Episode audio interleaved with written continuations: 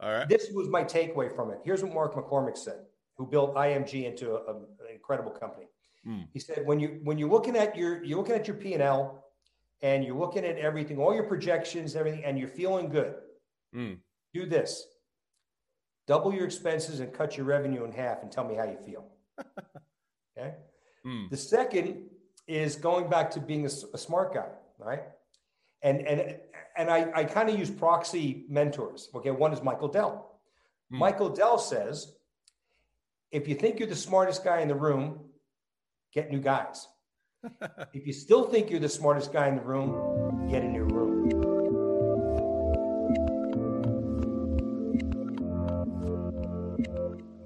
Sorry. Hey everyone, this is Devin Miller here with another episode of The Inventive Journey. I'm your host, Devin Miller, the serial entrepreneur that's grown several startups into seven and eight figure businesses, as well as a CEO and founder of Miller IP Law, where we help startups and small businesses with their patents and trademarks. And if you ever need help with yours, just go to strategymeeting.com and sign up for some time to chat. Now, today we have another great guest on the podcast, and he's also a, full disclosure, client of Miller IP Law. Um, so he's even an extra special guest, but excited to have him on. Uh, Glenn Foley.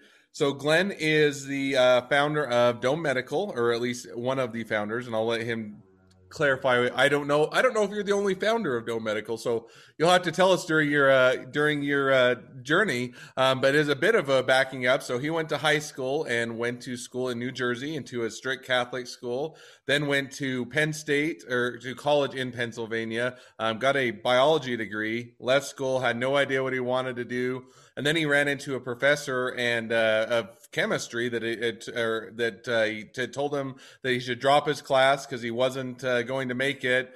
He came back a year later, took the class, became good friends with the professor. Later on in life, ran into the professor again after he graduated, and told and the professor told him he should go into marketing, and that kind of said a bit of the trajectory for where he uh, led to where he's at today with working for Baxter Medical Devices, then going to a bit more of the cardiovascular side, working for additional different companies, and uh, continuing to move or go to Medtronics, and then after Medtronics, decided to go to the entrepreneur side of doing laparoscopy laparoscopic surgery. So, with that much as a brief overview to a much longer journey, welcome on the podcast, Glenn.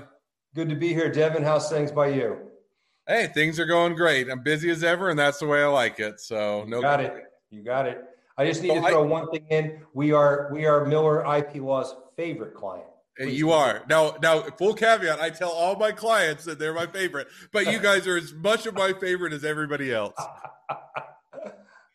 So with that, so now taking us back in time. So you know, I gave the thirty second or, or whatnot brief overview, but take us back to going to the strict Catholic school in New uh, Jersey and walk us through your journey.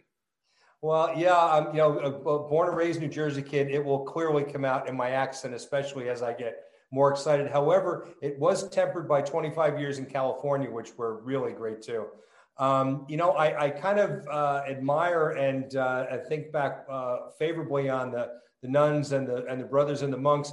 Every time we you know we have to go through something and I and we have to um, uh, basically look at you know punctuation and and and all the verbal things and and and the writing skills. It just all pops back into my head. So you know, God bless them for that. Um, yeah, just you know, grew up uh, in East Brunswick, New Jersey. Exit mm. nine on the Turnpike. For those of you from Jersey, um, that'll give you some uh, some some perspective on it.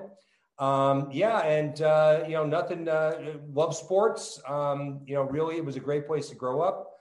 Um, headed to school at East Stroudsburg University in Pennsylvania. Hmm. Um, it, you know, it was, it was it was a good move for me. You know, got out of New Jersey a little bit, but not too far. Um, you know, met some great friends. Uh, got a degree in biology. Why? I have no idea, but I just did. Because why not? Why not go to biology? You know why, like why not aggravate myself? So I took, I got a degree in biology. And yeah, and, and as you mentioned earlier, along the way, you know, you, you talk about inflection points in life. Mm. And you know, when I was a freshman, I had a, a, chemistry professor, and you know, he gave me a you know a big boy talk and said, "Look, you know, you're just not ready. You you know, you're not going to do well. You know, you know, you know, take a walk on this one." And I said, "All right, I, you know, I appreciate your candor." And I came, but I came back the next year, and mm. as you mentioned, you know, I you know did well, and and he and I became sort of uh, the odd couple of uh, of friends. Um, mm and I didn't see him again for a couple of years until I was actually. Um, my father was a, a, a, Newark, New Jersey uh, police detective, So I used to see he we had he and I had this thing. We would always go out for St. Patrick's Day together. That was our thing at his place, you know, McGovern's Tavern. So he and I are walking in as we did every March 17th. And who's coming out in the doorway at the same time? That chemistry professor. Mm. And what are we in a doorway? That interchange that you relayed, re- relayed to uh, earlier um, occurred. And I went, wow, that's a great idea. Thanks a lot, Doc. Have a nice day. And, you know, off we went from there, um, came up through the ranks, uh, sales, marketing, that type of thing. Hmm. Um, you know, got a shot at, you know, a, a more of a entrepreneurial uh, spirited uh, engagement at Arterial Vascular Engineering um, which we took in the U.S. market from. Well, let me dive in really quick. So, sure. so you, you, had the conversation, and, and you had been graduated at that point when you ran into the professor, I, uh, with, I, or with your dad. I was graduating in May. This was in March. Okay, so you you're almost ready to graduate, trying to decide what you wanted to do, and then he he set you on the path to go towards uh, sales and marketing. Is that right? Exactly. Takeaway: Pay attention to what people tell you. So uh, yeah, so that's so you know, kind of you know, moving forward. Um, Arterial Vascular Engineering or AVE was a great experience because we you know we built it in the U.S. from mm. ground zero to you know to what was then um, you know the largest takeout in medical device history uh, mm. by Medtronic. Became a Medtronic officer, um, exec staff, and, and, and was enjoying that. However, that's when it hit me that I much enjoyed, much more enjoyed being a a builder than a, than a maintenance worker. Mm. And you know, Medtronic is Medtronic; they're the gold standard. But there was something fun about taking nothing and making something out of it, where everyone benefited. So I kind of got that bug. Um, left Medtronic, did some uh, some other things, precision vascular engineering, um, which we exited to Boston Scientific successfully. Then did a number of, of entrepreneurial things, and then we came upon this concept of of this whole idea of laparoscopic surgery and access. So let me dive in really quick just before Please. we go into laparoscopic, and then we'll obviously have a good conversation on that as well. But as you're going a bit through your career and kind of making those, you know, different companies you're doing different or different the different jobs that you mentioned you're going along you you find that you'd be like to be a bit of a creator. You know how did you and also some of the com- companies got um, acquired how did you decide you know when or when to exit when to stay? What was mm. was there a common thread kind of throughout those different companies and the jobs that you worked prior to what you're doing at dome? Um, yeah there there there there was. And and it basically came a time where you you know you either looked at something and said hey this is going to this is going to succeed let's start orchestrating our exit now and mm. and i think that's an important thing to recognize is that if it has exit potential and that's your end goal then then run it that way build it that way and understand that you know you you you build it to last you manage it to exit that's kind mm. of the way i looked at it um, and then there are times that hey you know it didn't work out, and that's mm. going to happen. You know, if you talk to entrepreneurs and they tell you, "Hey, never failed," well, then you probably didn't try hard enough, or mm. or you didn't go on the risk curve far enough. Okay, so there, there's always that little tempering when you have discussions amongst uh, those of us on the entrepreneurial side. So no, and I think that makes sense. And I mean, there's I think what it, whatever the goal is, you should have that in, from the start in mind. Because some people they don't want to, they build it because they want to grow forever. You want to be you want to be in the company for thirty years. You want to run it. You want it to be yours and have something, and you don't want it to sell. Then build it to you know build it to be that company that you're going to enjoy working at for thirty years. Because I think almost to your point, sometimes you get people that will build it and but or they'll they'll build a company, but they won't won't really think about where it's headed or where they want to make. If they want to make an exit, they want to stay for forever, and they slowly kind of move it unintentionally in the direction to where it's no longer a company they want to work for, right? So in other words, they wanted to work here at, for for 30 years and they wanted to grow it and expand it and have different product lines, but then they brought on investors. Investors are always pressuring them to sell it. They want to make a return and then you're you're back in a spot where you're saying this isn't what I want to do. So I like how you're kind of, you know, throughout that is build it for what you intend to do in the long run.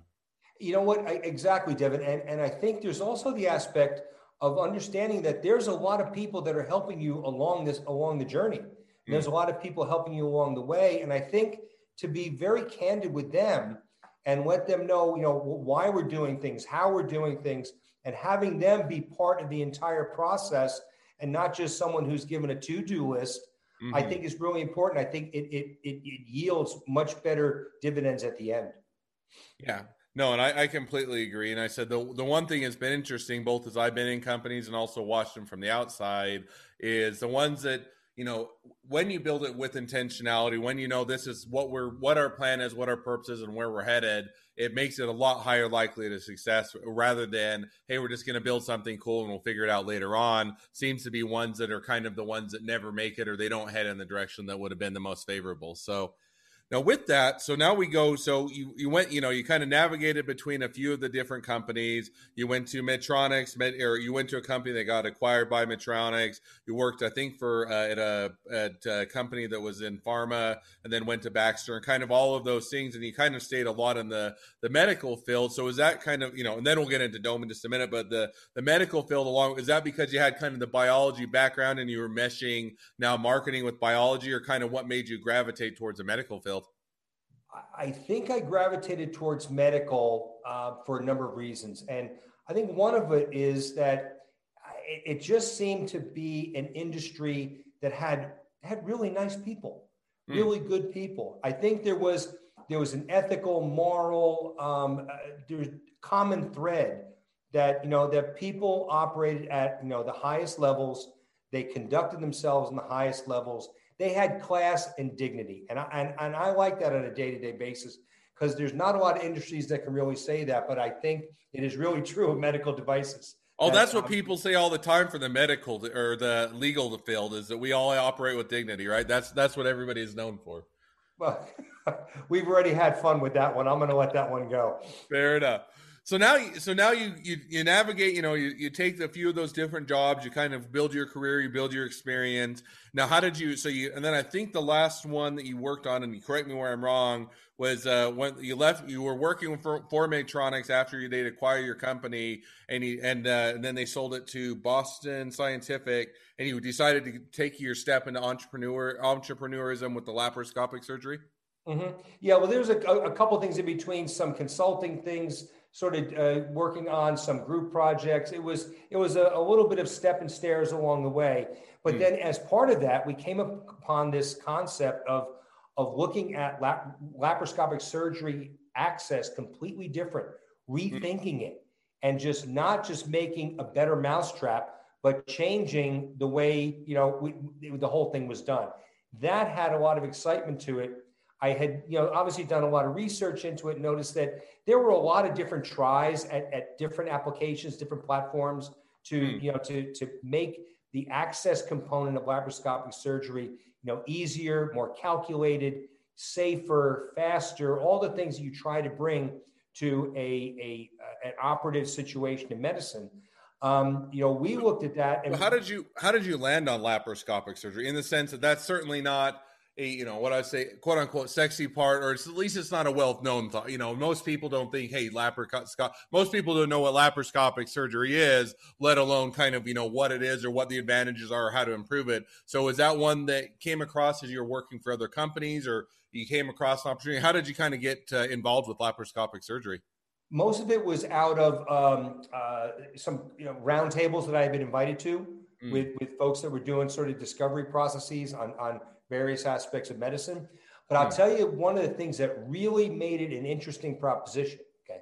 Now, a hmm. lot of times, especially in medical devices, you're looking at, at, at bringing innovation or improvement to, to, to something, you're, you're solving a problem in, in, in a market that has been identified, but typically it's not very big. And mm-hmm. what you're going to do is you're going to introduce a better way to do it, and then you're going to grow that market. Okay. Coronary stents was a perfect example of that. Okay. Mm. No one ever heard of a coronary stent, and all of a sudden it came along, and then bing, bing, bing, and then it took off like like lightning. Right. Mm. So, but that that process of building it and educating and building and educating is an arduous one. Here, candidly, here's what one of the most attractive things about laparoscopic surgery is is that it already had a, a base of 18 million procedures globally. Hmm. So if we could figure out what could be made better, more calculated, faster, safer in a an environment that already had 18 million procedures and was growing at 6.8% annually, that was probably a good proposition and probably something that we should look at because we weren't swimming upstream. Mm. If what we created to, brought what, to the party what we said it would, we're already in a in a in a, a raging river, you know, mm. heading out, you know, to, to where it's going, as opposed to digging a moat and and filling it and and and you know that's kind of my analogy there. So, so now you have okay. So you, you get into laparoscopic, laparoscopic surgery. You say, okay, there's an opportunity here. Kind of got introduced to it with the round tables. You looked into it. There was a lot of people, a lot of procedures that take place every year. It's one where it's ripe for innovation and to change it up and to make it better. Now, how did you start to form or build a company around it? Was it, you know, did you get the investors first? Did you build the team first? Did you start out on your own? Did you prototype it? How did you kind of go about now actually implementing the idea? Well, we asked a lot of questions of the experts, mm. and they all came back saying, "Yeah, if you guys can pull this off with the platform you're talking about, it you know it could be a winner." Now, mm. that went through, and this kind of comes down to to something that you know entrepreneurs have got to accept is that you better have resolve hmm. because mm as you know, the world is not here to cater to you. You're here to bring something to the world. So, you know, sometimes that happens quickly. Sometimes that is an arduous path that you have to find the right people to do it with, the right development path, the mm. right investors. Everything needs to fit into a, a nice box and then it can take off and do what you want it to do. But that will take time. It certainly did with us. There were a number of, of iterations of Dome prior to us hitting on the formula of Dome with the right platform, not a product, a platform with the right products within the platform, the developmental path, the investor path, everything started coming together. But that didn't happen overnight. That took quite a while. And when you say quite a while, so I mean, how long? Because you're still at Dome, you're still building it, you're still growing it. Hence, I mentioned you're a client of the firm with Dome. Um, but how long? How long ago did you start it, and how long? You know, how long has that journey been so far? Uh, we we began the first uh, con- uh, concept of Dome in 2015. Mm. so it has it has been a while, um, but I, t- I tell you what, one of the things I learned, you know, over the years was, you know, make sure what whatever you're bringing to the project that you have, you know, it's it's better to walk away from the wrong participation mm. as opposed to accepting any participation that being you know help on, on an academic side and an engineering side and investor side take your time and make sure that you have hmm. the right people at the party with you then you'll succeed so one you know, one question that kind of comes up. So it took you five years, and you guys, you know, I think you're introducing things in the Europe with uh, coming to the U.S. soon, or soon to speak. But as you're doing that, you know, five years for a development path to getting things up and going to figuring out how to navigate things is a you know is is a good amount of time for anybody. So as you're doing that, how did you support yourself or the company? Was it self funded? Was it bootstrapped? Did you incrementally take on investors, or kind of how did you keep that momentum going so that you didn't lose it over that that period of time? All the above. Okay, hmm. all the above. There was there was bootstrapping. There was self funding. A lot of self funding. Hmm. Um, there were there were times that you know sideline jobs were, were, were undertaken to make sure that the light stayed on while we are seeing the vision through. And I think, you know, that that's a, a key thing is that, you know, visions don't have timelines. Mm. A vision is a vision. And whatever you need to do to take it from point A to point Z to see it through, there's no rule that says you have to do it in two years, three years. There's no rule that says there's any timeline. The whole idea is to take it to the market in its most pristine fashion. Hmm. No, and I, I, think that's a, a good or a good point. So now, so now bringing us up to today, kind of give us an idea of where Dome is at, and then kind of where you see things going in the next six to twelve months. Well, we've we've done a lot of focus uh, in the past year on our intellectual property portfolio, mm. um, which we're, we're, we're proud is is moving moving right along. Uh, very happy about that. Um, where we are today is we have established um, our first device coming to market um, we've got two in development. Um, we have a manufacturing set up. We have packaging set up. We have engineering set up. Um, we are looking at launching two investigative protocols in Europe. Those are underway. Um, we are looking to file uh, for uh, CE mark uh, sometime in the April timeframe, mm. followed by FDA 510K for our first device. Um, and uh, from there, we're going to use a lot of our expertise from all our years past as part of the team members that have come on, bring to the party, and look at a commercialization effort in Europe. In parallel, we'll be doing the same thing uh, in the US. So, from a very macro level, um, we have a platform, we have a product portfolio pipeline. The 1st mm-hmm. device is, is coming to market, manufacturing, packaging, initial distribution, initial protocols for going to market in Europe. Um, you know, everything is, uh, has, has been lined up and we're ready to hit the go button. No, I and that's an exciting place to be. I mean, it's always, no matter how long it takes, what, you know, it's, excuse me, always kind of two fun or two things that I always think are fun phases of a business, or I guess maybe three. One is to have the initial idea, and that's always kind of fun. And you can say, okay, now I've got an idea.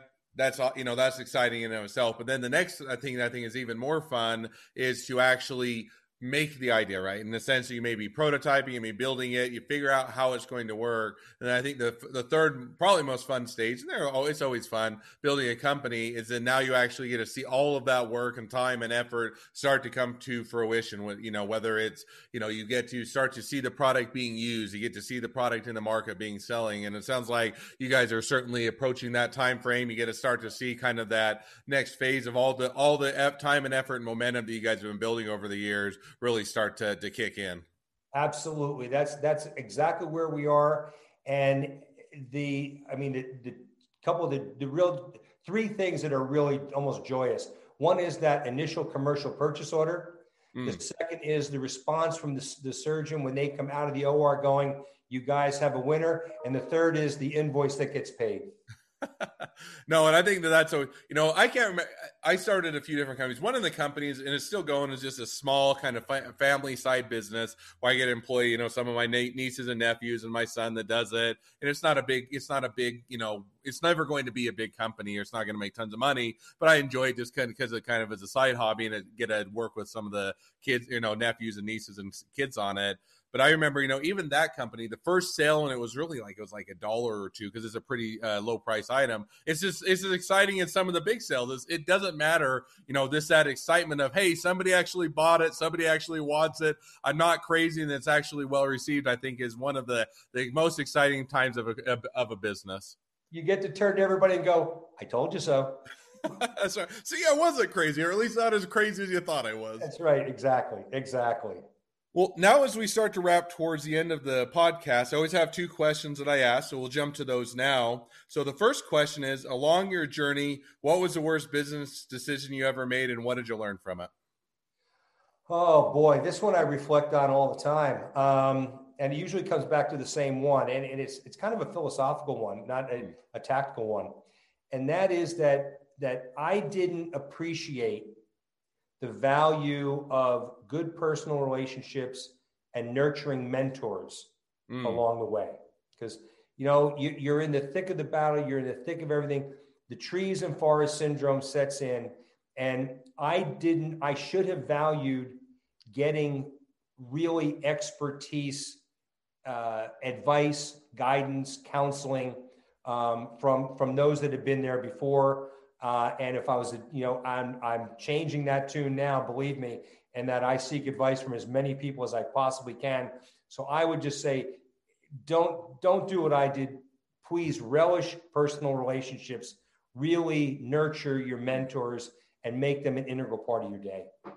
No, and I think that that's that's a good piece of advice. And but you know, it's it's always it's an easy one to hear, and it's sometimes much harder to implement. In the sense that I think almost every entrepreneur that I've known, including myself, you get into the thing i know better than everybody else or i can figure this out or i'm smarter and you almost have to be in the sense if you don't have that hey, I'm smarter than everybody else. I'm going to do what other people haven't done. You would never get anywhere. You would never have the confidence or the endurance or the persistence yep. to do it. And yet, to your point, it's, you know, there are so many people that have experience in other areas that have knowledge that you don't have and they can offer it. And so you have to be willing to say, while I think I'm, you know, I, I think I can do this and I'm the smartest guy in the room, I'm also going to step back and see what other people are going to say, take that feedback because you're going to get much farther and have a much higher likelihood of success. No question about it. it. it. should be an integral part of your day. That doesn't mean you're not a smart guy or you're doing all the right things. But if there's one little bit, one little hint that could be that can make you that much better, you've had a good day. No, and, and I always look at, you know, on that note, similar but different note, I always look and says, you know, it's starting out a business. You're always looking and say, I, I got to do everything myself because everybody else won't ever do it as well as I do. I know what I'm doing and they'll only do it. I always looked at and said, if they can do it 80% as well as I do, and that's kind of where I tried to set it, then it's time for me to offload that and it's time for somebody else to do it because yes, I may be able to do better, but that 80% frees up my time to do other things that other people can't do at 80% as well. And it really is the place where I can add the most value. Steve, somebody once asked Steve Jobs, they said, you know, how do you, you know, how do you integrate all these smart people into Apple? You tell them what to do. And he said, absolutely not. He says, we hire the best people that we can find and they tell us what to do. I think that's a very good, good advice from a, a good man. So now we're going to jump to the second question, which is if you're talking to someone that's just getting into a startup or a small business, what would be the one piece of advice you give them? Oh, I've got a few. One is I'm going to go back to cultivating mentors. It's it's mm. huge. The second is I, I, used to read annually a book by Mark McCormack entitled mm. "What They Don't Teach You at Harvard Business School." Okay, I didn't go to Harvard Business School. Okay, that would make two of us. I, I did go to business school, but it was not Harvard. I read the book. Okay. All right. This was my takeaway from it. Here's what Mark McCormack said, who built IMG into a, a, an incredible company. Mm. He said, when you when you're looking at your you're looking at your P and L, and you're looking at everything, all your projections, everything, and you're feeling good. Mm. Do this: double your expenses and cut your revenue in half, and tell me how you feel. okay. Mm. The second is going back to being a, a smart guy, right? And and and I, I kind of use proxy mentors. Okay, one is Michael Dell. Mm. Michael Dell says, if you think you're the smartest guy in the room, get new guys. if you still think you're the smartest guy in the room, get a new room. no, I think that those are some great pieces of advice. You know, I think that you should be surrounding at least in with it, different areas of expertise and nobody's going to be the smartest in every area but get the people that are experts in those areas that just blow you out of the water because they're going to give you that value that you're never going to be able to add yourself exactly i got two fun ones for you all right let's hear them Going back, going back to Mr. Jobs, mm. he always said it's a lot more fun to be a pirate than to join the Navy. we live by that every day. And mm. the hmm. last one is is sort of the the real fun one when you're sitting around the room and you've been there, Devin. I've been there. You're you're wringing your hands over what you invest money in. Where do we spend it? Where's the return? Where's all this kind of thing? And you're sitting around trying to figure out what do we do about this decision. Mm. The great Sir Richard Branson has the answer. In fact, he wrote an entire book about it. It's called Screw It, Let's Do It. that sounds like something he would say. No, that, that, that definitely and, makes sense. Because remember, what we do, remember, we sign the front of the check, not the back of the check. Mm. And we've got to make it a little bit of fun for us too.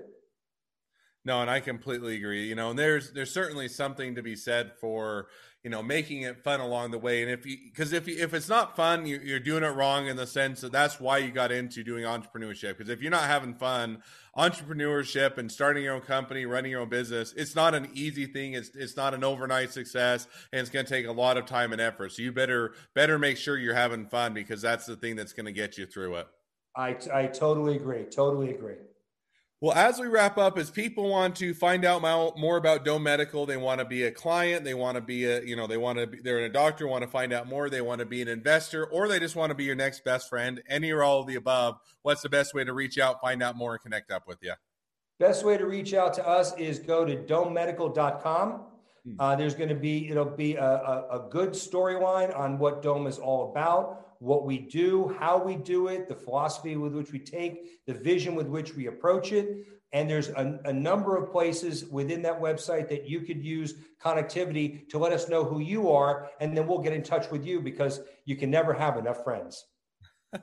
hey, that's always a very or very truism. So well, thank you, Glenn, for coming on. It's been a pleasure. Now, for all of you listeners, make if you uh, have your own journey to tell and you'd like to be a guest on the podcast, feel free to go to inventiveguest.com and apply to be on the show. If you are a listener, also one, make sure to click subscribe so you know when all of our awesome episodes come out. And two, leave us a review so new people can find us.